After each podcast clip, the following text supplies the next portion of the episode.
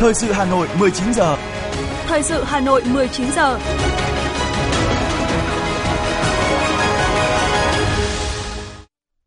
Bây giờ là chương trình thời sự buổi tối của Đài Hà Nội. Chương trình có những nội dung chính sau đây. Thủ tướng Phạm Minh Chính chủ trì hội nghị triển khai nhiệm vụ năm 2024 ngành tài nguyên và môi trường. Những dấu ấn nổi bật năm 2023 của thủ đô. Hà Nội triển khai bảo vệ hàng vạn người dự sự kiện cao đao chào năm mới 2024. Trong phần tin thế giới có những tin chính, những phong tục đón năm mới độc đáo trên thế giới. Hội đồng Bảo an tranh cãi dữ dội về xung đột Ukraine. Sau đây là nội dung chi tiết. Thưa quý vị và các bạn, sáng nay, Thủ tướng Phạm Minh Chính dự hội nghị tổng kết công tác năm 2023, triển khai nhiệm vụ năm 2024 của ngành tài nguyên và môi trường. Phát biểu tại hội nghị, Thủ tướng Phạm Minh Chính biểu dương, đánh giá cao và nhấn mạnh 6 kết quả nổi bật toàn ngành tài nguyên và môi trường đạt được, trong đó có công tác hoàn thiện thể chế, chính sách pháp luật. Đặc biệt, với dự án luật đất đai sửa đổi, Bộ Tài nguyên và Môi trường với vai trò chủ trì đã thể hiện quyết tâm, nỗ lực cao, bám sát thực tiễn, kiên trì nghiên cứu, tiếp thu, giải trình để tham mưu cho chính phủ giải quyết các vấn đề khó trong dự thảo luật. Bên cạnh kết quả, Thủ tướng cũng lưu ý một số tồn tại hạn chế trong giải quyết những vấn đề phát sinh về quản lý tài nguyên, bảo vệ môi trường và ứng phó với biến đổi khí hậu. Đồng thời nhấn mạnh 9 nhiệm vụ trọng tâm với ngành trong năm tới. Trong đó Thủ tướng nhấn mạnh yêu cầu tiếp tục hoàn thiện thể chế, xây dựng hệ thống chính sách pháp luật đồng bộ khả thi để tháo gỡ khó khăn cho người dân, doanh nghiệp, huy động quản lý sử dụng hiệu quả nguồn lực tài nguyên cho phát triển kinh tế xã hội, bảo vệ môi trường sống, chủ động thích ứng với biến đổi khí hậu, Trước mắt tập trung mọi nguồn lực hoàn thiện dự án luật đất đai sửa đổi, đảm bảo chất lượng để trình Quốc hội thông qua tại kỳ họp gần nhất, đồng thời tổ chức xây dựng luật địa chất và khoáng sản để trình chính phủ xem xét, trình Quốc hội trong năm tới. Thủ tướng yêu cầu ngành tiếp tục phân cấp phân quyền triệt để, cắt giảm các thủ tục hành chính dườm già không cần thiết, gây sách nhiễu phiền hà, làm tăng chi phí của người dân doanh nghiệp, triển khai tín dụng xanh, phát hành trái phiếu xanh, nghiên cứu thí điểm mô hình tuần hoàn ít phát thải để nhân rộng cho cả nước. Thưa quý vị và các bạn, chỉ còn chưa đầy 5 tiếng nữa, cùng với cả nước, Hà Nội sẽ bước sang năm mới 2024. Nhìn lại năm 2023, Hà Nội đã khai thác được các giá trị, nguồn lực to lớn để phát triển mạnh mẽ lên một tầm vóc mới với thế và lực mới, ghi nhận của phóng viên thời sự. Trong năm 2023, vượt qua những khó khăn, thách thức của tình hình kinh tế thế giới và trong nước, thành phố Hà Nội đã thực hiện đầy đủ các chính sách hỗ trợ doanh nghiệp – tích cực tháo gỡ vướng mắc cho các dự án chậm triển khai. Kinh tế thủ đô đạt được những kết quả khá toàn diện và tích cực. GRDP đạt 6,27%, cao hơn mức bình quân chung cả nước. Thu ngân sách trên địa bàn đạt 405.252 tỷ đồng, đạt 114,8% dự toán, tăng 23,8% so với cùng kỳ năm 2022.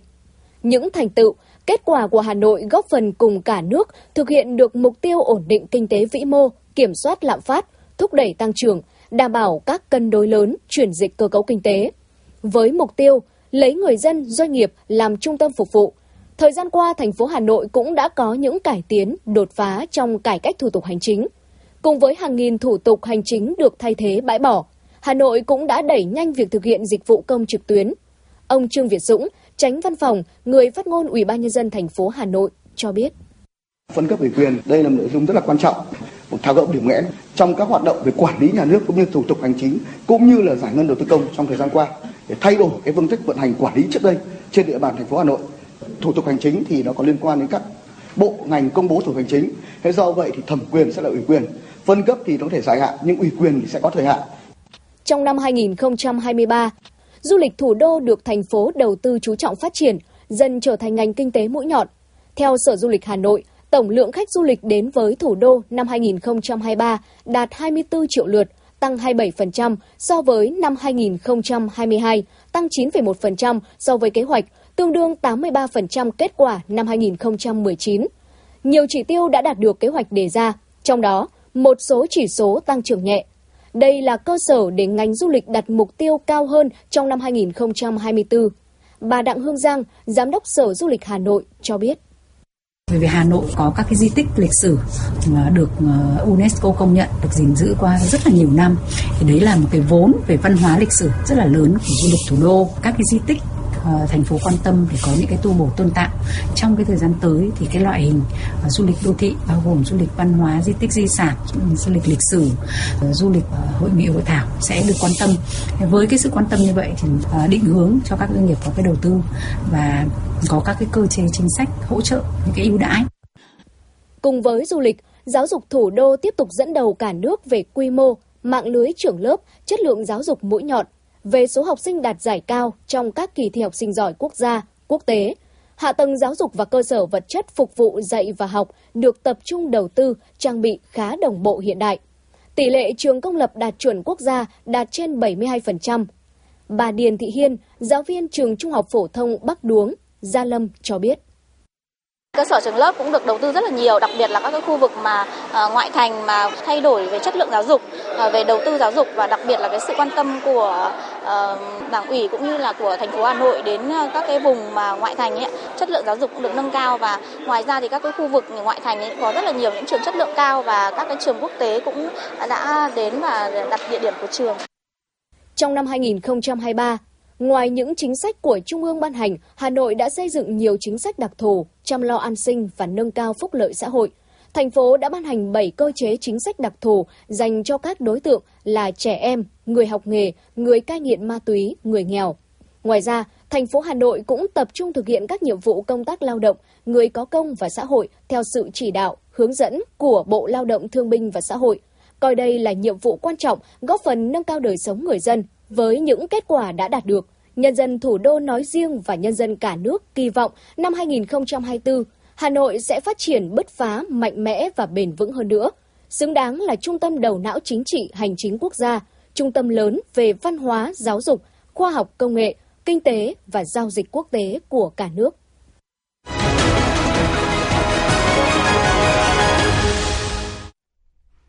Thưa quý vị và các bạn, năm 2024, ngoại giao sẽ tiếp tục đóng góp vào sự ổn định và phát triển kinh tế xã hội đất nước.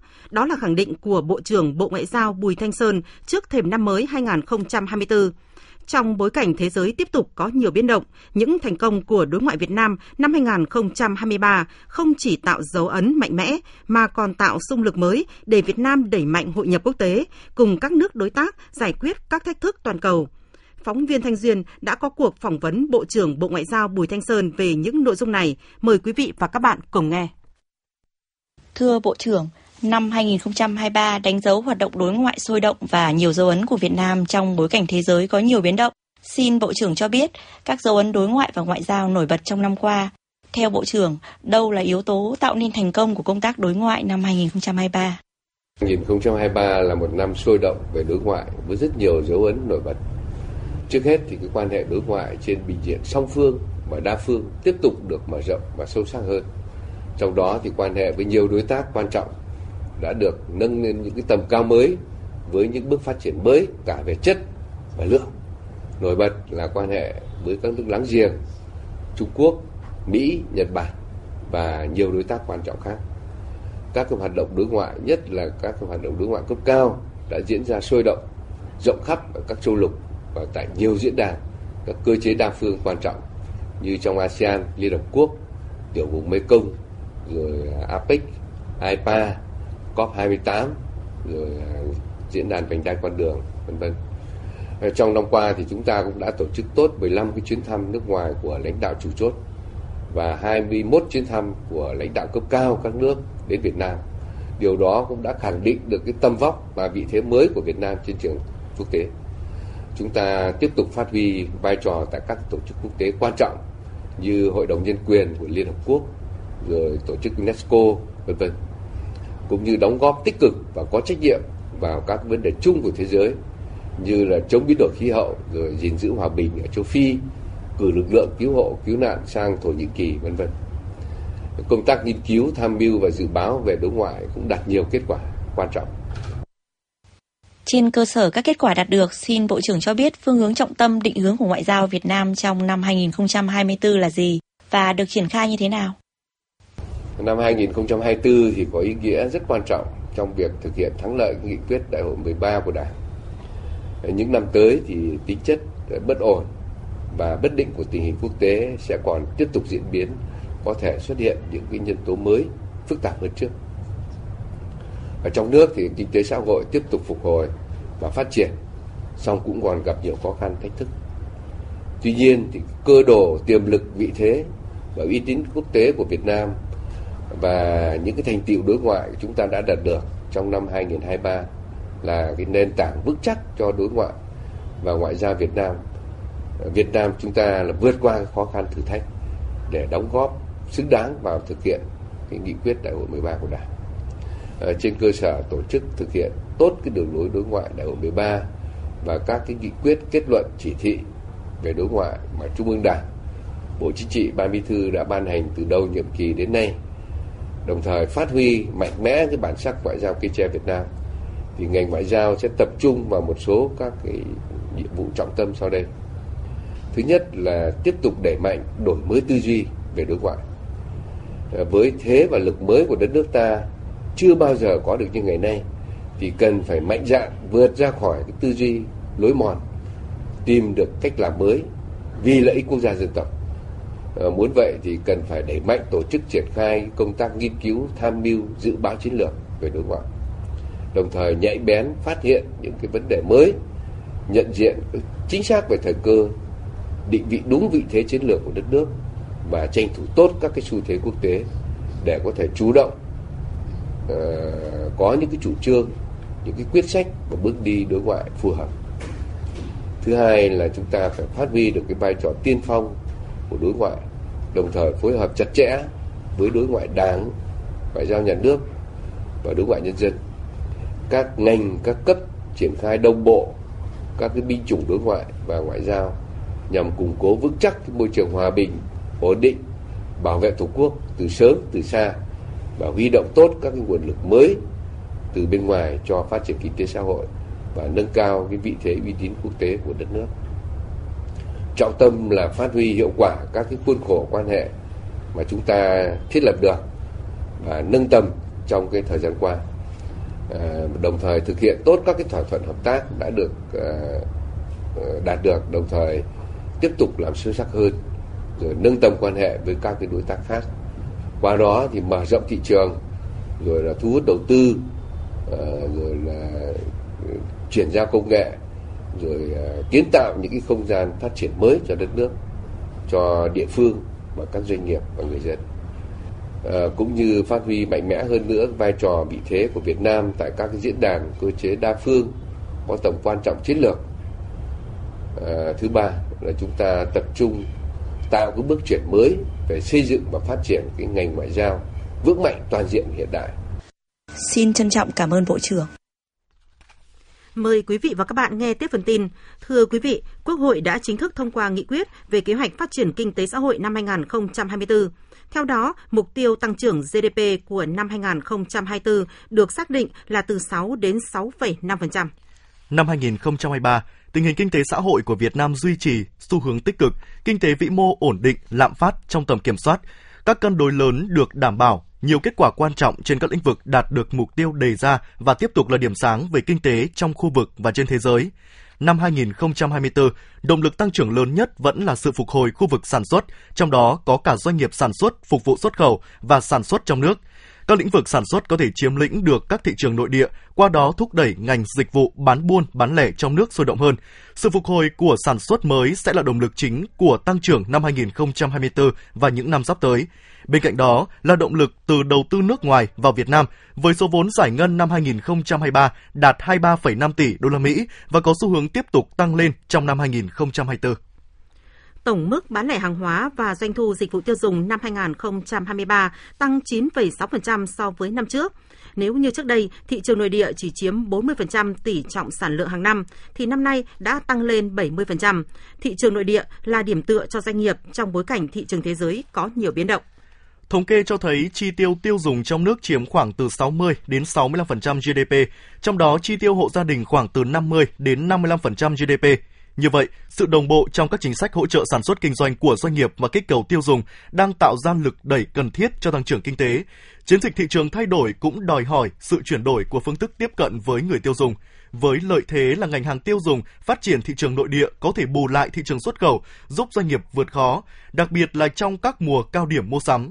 Đây chắc chắn sẽ là các vấn đề được các doanh nghiệp quan tâm trong năm 2024 hướng tới đạt và vượt các chỉ tiêu phát triển.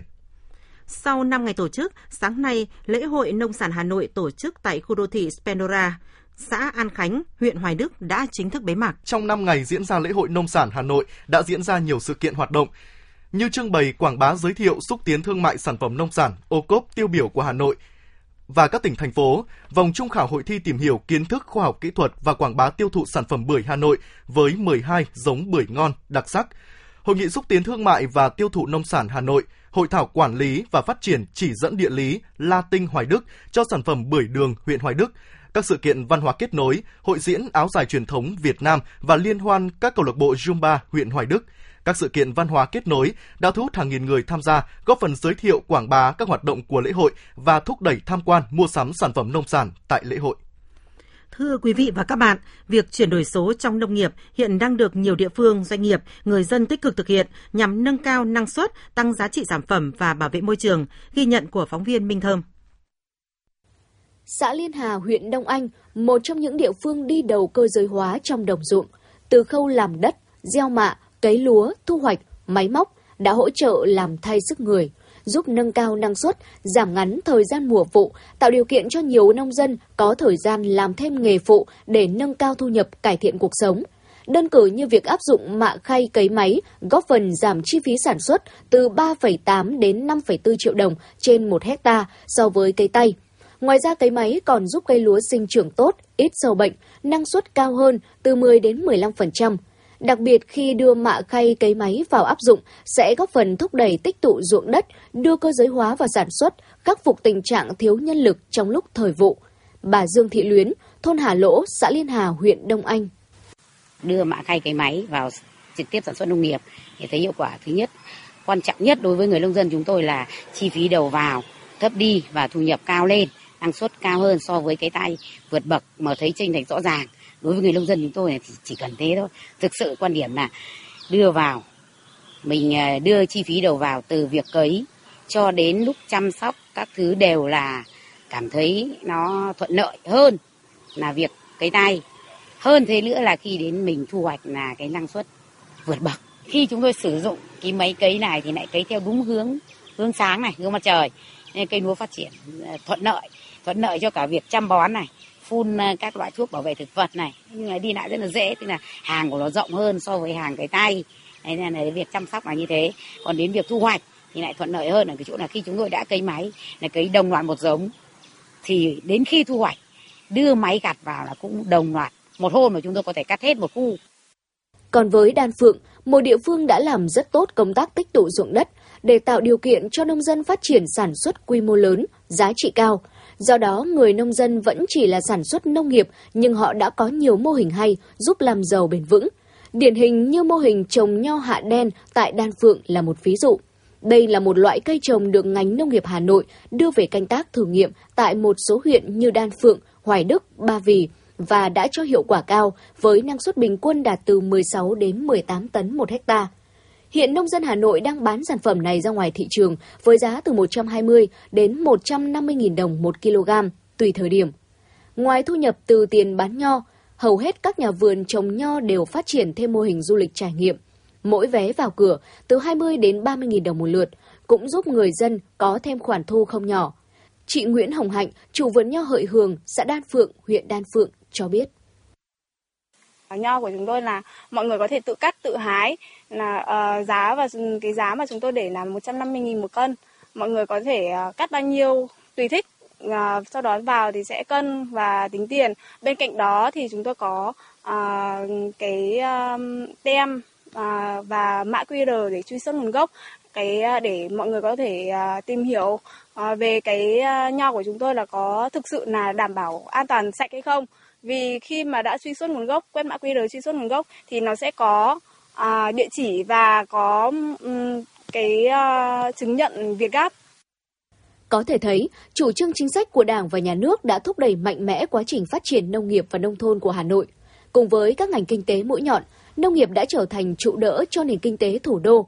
Đến nay, khu vực nông thôn đã thực sự thay ra đổi thịt, trở thành miền quê đáng sống. Trong nông nghiệp, Hà Nội đã hoàn thành dồn điền đổi thừa, đưa cơ giới hóa ứng dụng khoa học công nghệ cao vào sản xuất gắn với xây dựng chuỗi liên kết tiêu thụ sản phẩm, mang lại hiệu quả kinh tế cao cho người dân. Ông Nguyễn Xuân Đại, Giám đốc Sở Nông nghiệp và Phát triển Nông thôn Hà Nội cho biết. Nông nghiệp của Hà Nội là khác với địa phương khác. Do đó phải tập trung vào, chúng ta là tập trung vào cái thứ nhất là nông nghiệp công nghệ cao và đẩy mạnh cái liên kết chuỗi và đặc biệt cái quan tâm đến cái chất lượng cái sản phẩm nông nghiệp cái nông nghiệp có cái sự bất phá nhất định. Cụ thể là chúng ta đã thành lập được rất nhiều cái chuỗi liên kết rất nhiều một cái mô hình hay cách làm tốt ở trong khu vực nông thôn. Và dẫn đến cái việc mà cái đời sống của khu vực nông thôn này ngày được ờ, càng nâng lên. Năm 2022 chúng ta đạt được 56,3 triệu. So với chung của cả nước cũng tương đối cao. Với khu vực nông thôn này tất nhiên so với mặt chung GRDP của toàn thành phố thì không cao. Nhưng đây là cái giá trị và tuyệt đối người dân nhận được thông qua cái việc mà mà chủ yếu tập trung vào sản xuất nông nghiệp. Nhờ kinh tế nông nghiệp có bước phát triển mà đời sống của người nông dân ở khu vực ngoại thành đã ngày càng khởi sắc. Từ đây, người nông dân thêm tin tưởng và làm theo chủ trương, chính sách của Đảng và Nhà nước. Trong quá trình triển khai chương trình xây dựng nông thôn mới, nông dân Hà Nội đã hiểu rõ lợi ích, xác định vai trò chủ thể và trách nhiệm của mình – từ chỗ hiểu xây dựng nông thôn mới là một dự án của nhà nước sang nhận thức xây dựng nông thôn mới bằng nhiều nguồn lực, trong đó nguồn lực trong dân là chủ yếu, xóa bỏ tư tưởng trông chờ ỉ lại, từ đó tham gia tích cực bằng nhiều hình thức, hoạt động cụ thể. Bà Nguyễn Thị Dung, xã Phương Đình, huyện Đan Phượng chia sẻ. So với trước đây, cách đây độ 10 năm thì thay đổi nhiều lắm mà dân tình cũng sướng mà bà con anh em thì các cụ già cũng phấn khởi cụ già nào bây giờ cũng cứ muốn là trẻ thêm để còn hưởng thụ những cái sung sướng bây giờ ấy. Trên cơ sở phát huy thế mạnh và những đặc thù riêng có, Hà Nội đã kiên trì mục tiêu cơ cấu lại ngành nông nghiệp theo hướng hiện đại, nâng cao giá trị gắn với xây dựng nông thôn mới.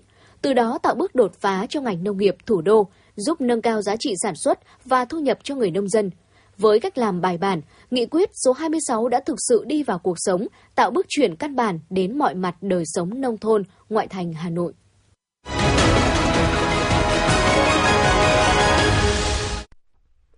Thưa quý vị và các bạn, dịp Tết Dương lịch, 100% cán bộ chiến sĩ phòng cảnh sát giao thông công an thành phố Hà Nội đã được huy động điều tiết tại các điểm nóng, các tuyến cửa ngõ ra vào thành phố.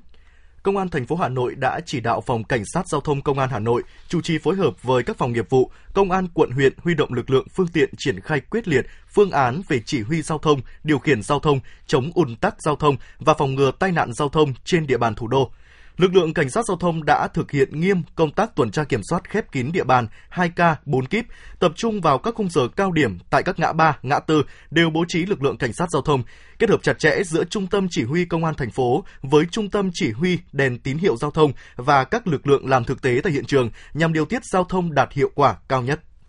Sáng nay, Công an quận Hoàn Kiếm cùng các đơn vị nghiệp vụ Công an thành phố đã tổ chức hội nghị triển khai phương án đảm bảo an ninh trật tự cho lễ hội chào đón năm mới 2024 và giải chạy bán marathon quốc tế Việt Nam 2024 diễn ra quanh khu vực Hồ Hoàn Kiếm vào dạng sáng ngày mai. Khác với mọi năm, năm nay chương trình Countdown chỉ được tổ chức tại một sân khấu ở quảng trường Đông Kinh Nghĩa Thục vào đêm 31 tháng 12 năm 2023, kéo dài đến 1 giờ sáng ngày 1 tháng 1 năm 2024. Công an quận Hoàn Kiếm đã chủ động xây dựng nội dung chống dẫm đạp, phòng chống cháy nổ và chống các hành vi cản quấy vi phạm thuần phong mỹ tục. Ngoài ra, Công an quận Hoàn Kiếm sẽ chỉ đạo phân luồng giao thông từ xa, đồng thời bố trí các điểm gửi xe để phục vụ nhân dân. Một số tuyến phố đi bộ xung quanh Hồ Hoàn Kiếm sẽ được thu gọn để phục vụ cho xe cứu hỏa cứu thương, kịp thời ứng phó, xử lý các tình huống có thể xảy ra. Cùng với đó yêu cầu các chủ nhà hàng khách sạn và nhà dân kiểm soát lượng người, không để tập trung đông người trên lan can tầng thượng. Đối với sự thâm nhập của các thiết bị bay lạ, Ban Chỉ huy quân sự quận Hoàn Kiếm đã bố trí hai tổ chế áp thiết bị bay tại nơi tổ chức sự kiện. Cơ quan chức năng khuyến cáo người dân nên di chuyển bằng các phương tiện công cộng để tránh ùn tắc. Đặc biệt nhấn mạnh người dân khi tham gia sự kiện cần tuân thủ theo hướng dẫn của lực lượng chức năng. Hòa nhạc năm mới New Year Concert là một sự kiện âm nhạc thường niên có dấu ấn quốc tế của Đài Hà Nội với mong muốn mang đến cho khán giả yêu âm nhạc đặc biệt là âm nhạc cổ điển, một chương trình nghệ thuật đặc sắc trong không khí đón chào năm mới. Chương trình Hà Nội Concert 2024 tiếp tục giới thiệu những tác phẩm giao hưởng và opera kinh điển của những nhà soạn nhạc nổi tiếng thế giới. Lần đầu tiên, Nghệ sĩ opera nổi tiếng đến từ Ý Angela Nisi sẽ cùng chung sân khấu với soprano Phạm Khánh Ngọc, niềm tự hào của opera Việt Nam. Chương trình Hòa nhạc năm mới 2024 do Đài Hà Nội tổ chức sẽ được truyền hình trực tiếp trên kênh 1, phát thanh FM 96 và các nền tảng số của Đài Hà Nội vào ngày 1 tháng 1 năm 2024. Mời quý vị khán thính giả cùng theo dõi.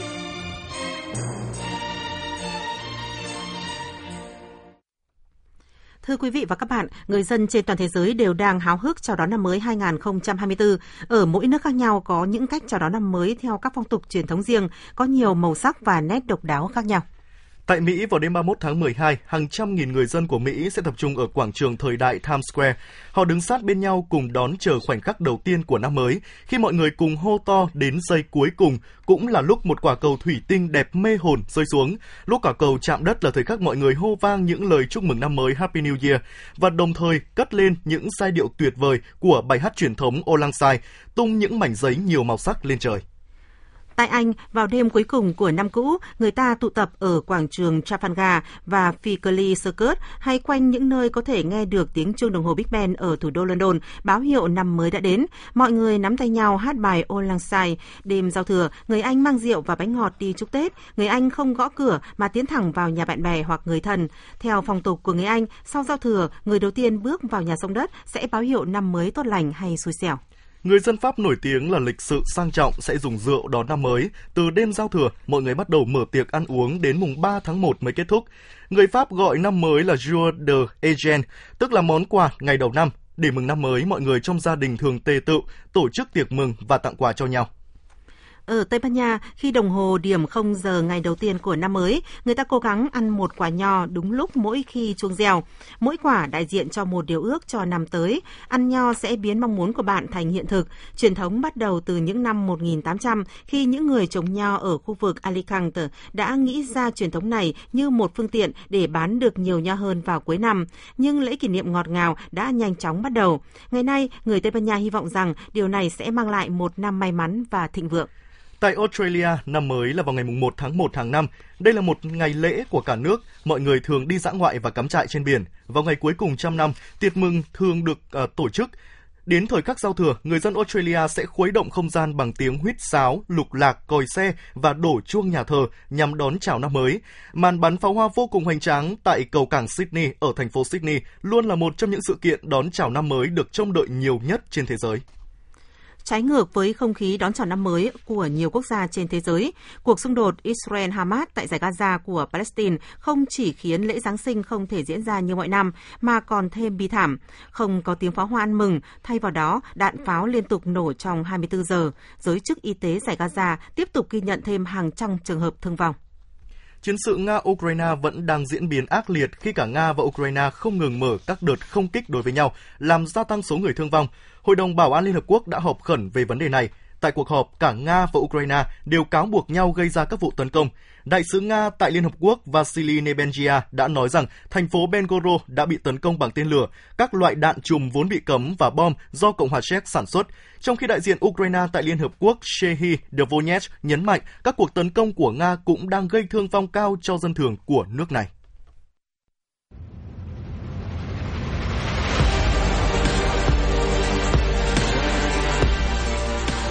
Bản tin thể thao. Bản tin thể thao.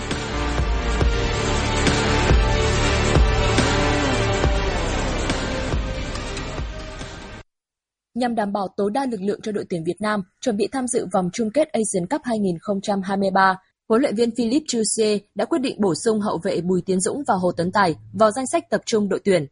Bộ đôi hậu vệ này sẽ lên hội quân cùng các đồng đội trong ngày hôm nay 31 tháng 12 Cả Hồ Tấn Tài và Bùi Tiến Dũng là hai gương mặt quen thuộc trong màu áo đội tuyển quốc gia. Đây cũng là hai cầu thủ giữ phong độ ổn định ở cấp câu lạc bộ trong năm qua.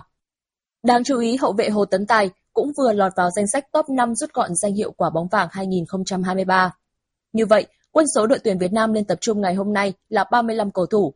Nếu không có gì thay đổi, huấn luyện viên Philip Chusie sẽ lựa chọn một số cầu thủ xuất sắc của đội tuyển U23 Việt Nam đã tập trung tập luyện từ ngày 28 tháng 12 để nâng số lượng các cầu thủ của đội tuyển Việt Nam lên khoảng 40 cầu thủ. Qua đó, vừa bảo đảm lực lượng chia quân thi đấu nội bộ, vừa tạo sức cạnh tranh trước khi rút gọn danh sách xuống còn 30 cầu thủ cho chuyến tập huấn tại Qatar trước thềm vòng chung kết Asian Cup 2023.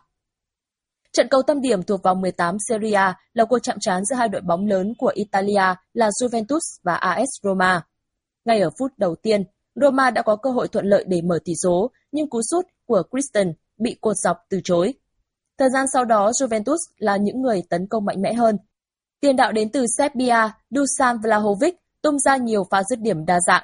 Tuy nhiên, anh không có duyên ghi bàn ở trận này. Sau giờ nghỉ giải lao 2 phút, điều mà đội chủ nhà mong đợi đã đến. Tiền vệ tuyển thủ Pháp Adrien Rabiot với cú đá chân trái sở trường đã phá vỡ thế cân bằng. Có lợi thế dẫn trước, câu lạc bộ Juventus chủ động chơi chậm lại, chú trọng tới khâu phòng ngự. Và cuối cùng, họ đã bảo vệ thành công tỷ số 1-0 đến tiếng còi mãn cuộc của trọng tài. Dự báo thời tiết đêm nay và ngày mai khu vực trung tâm thành phố Hà Nội nhiều mây, đêm và sáng sớm có sương mù nhẹ rải rác, trưa chiều giảm mây trời nắng, gió đông đến đông bắc cấp 2 cấp 3. Đêm và sáng trời rét, nhiệt độ từ 19 đến 28 độ. Quý vị và các bạn vừa nghe chương trình thời sự của Đài Phát thanh Truyền hình Hà Nội, chỉ đạo nội dung Nguyễn Kim Khiêm, chỉ đạo sản xuất Lê Ánh Mai, cố vấn chương trình Uông Ngọc Dậu, chịu trách nhiệm tổ chức sản xuất Lê Xuân Luyến, chịu trách nhiệm kỹ thuật Phạm Lê Minh, tổ chức sản xuất Lưu Hường Kim Oanh cùng phát thanh viên Võ Nam và kỹ thuật viên Duy Anh thực hiện. Xin chào và hẹn gặp lại.